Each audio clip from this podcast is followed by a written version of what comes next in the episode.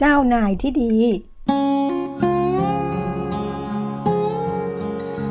โลกไม่หยุดนิ่งเราจรึงต้องเรียนรู้เรามาเรียนรู้ด้วยกันนะคะขอต้อนรับสู่เซอร์วันพอดคาสต์ค่ะ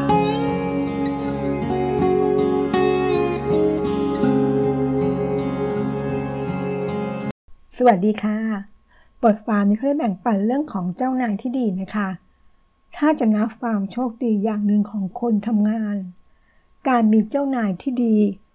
ต้องถือเป็นหนึ่งในยอดปรารถนานะคะโดยเฉพาะมนุษย์เงินเดือนทั้งหลาย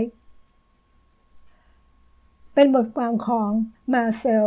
ชาวอนต์บรรณาธิการและเจ้าของหลักสูตรอบรมจากเจ้านายสู่การเป็นผู้นำซึ่งเขาได้บอกถึงห้าประโยคของเจ้านายที่ดีที่หากลูกน้องได้ยินเขาพูด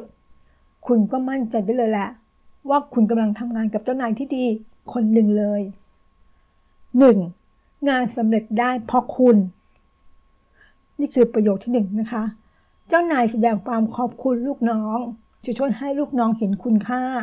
ในความสามารถและผลงานของตัวเองยิ่งถ้าชมต่อหน้าคนอื่นด้วยแล้วก็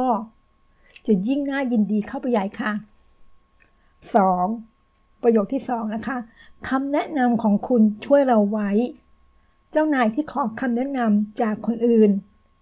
เมื่อก่อนจะถูกมองว่าไม่มีความสามารถแต่ตอนนี้การขอคำแนะนำคือการเปิดกว้างให้ลูกน้องที่แชร์ความคิด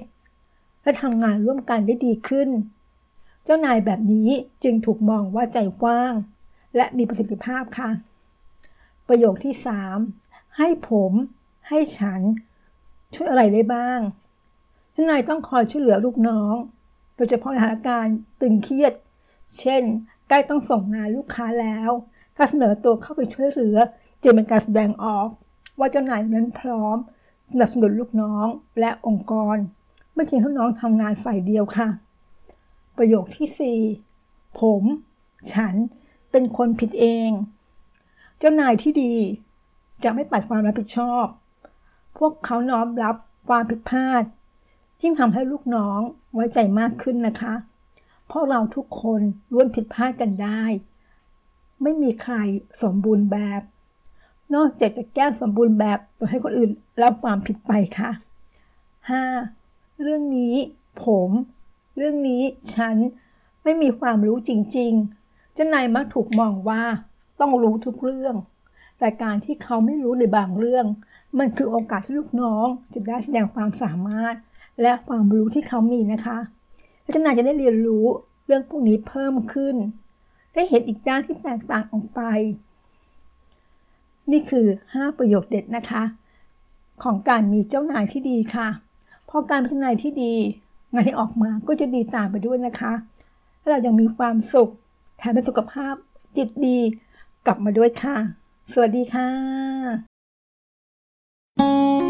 ติดตามเกอร์วันพอดคาสต์ได้ที่ Facebook YouTube Anchor Podcast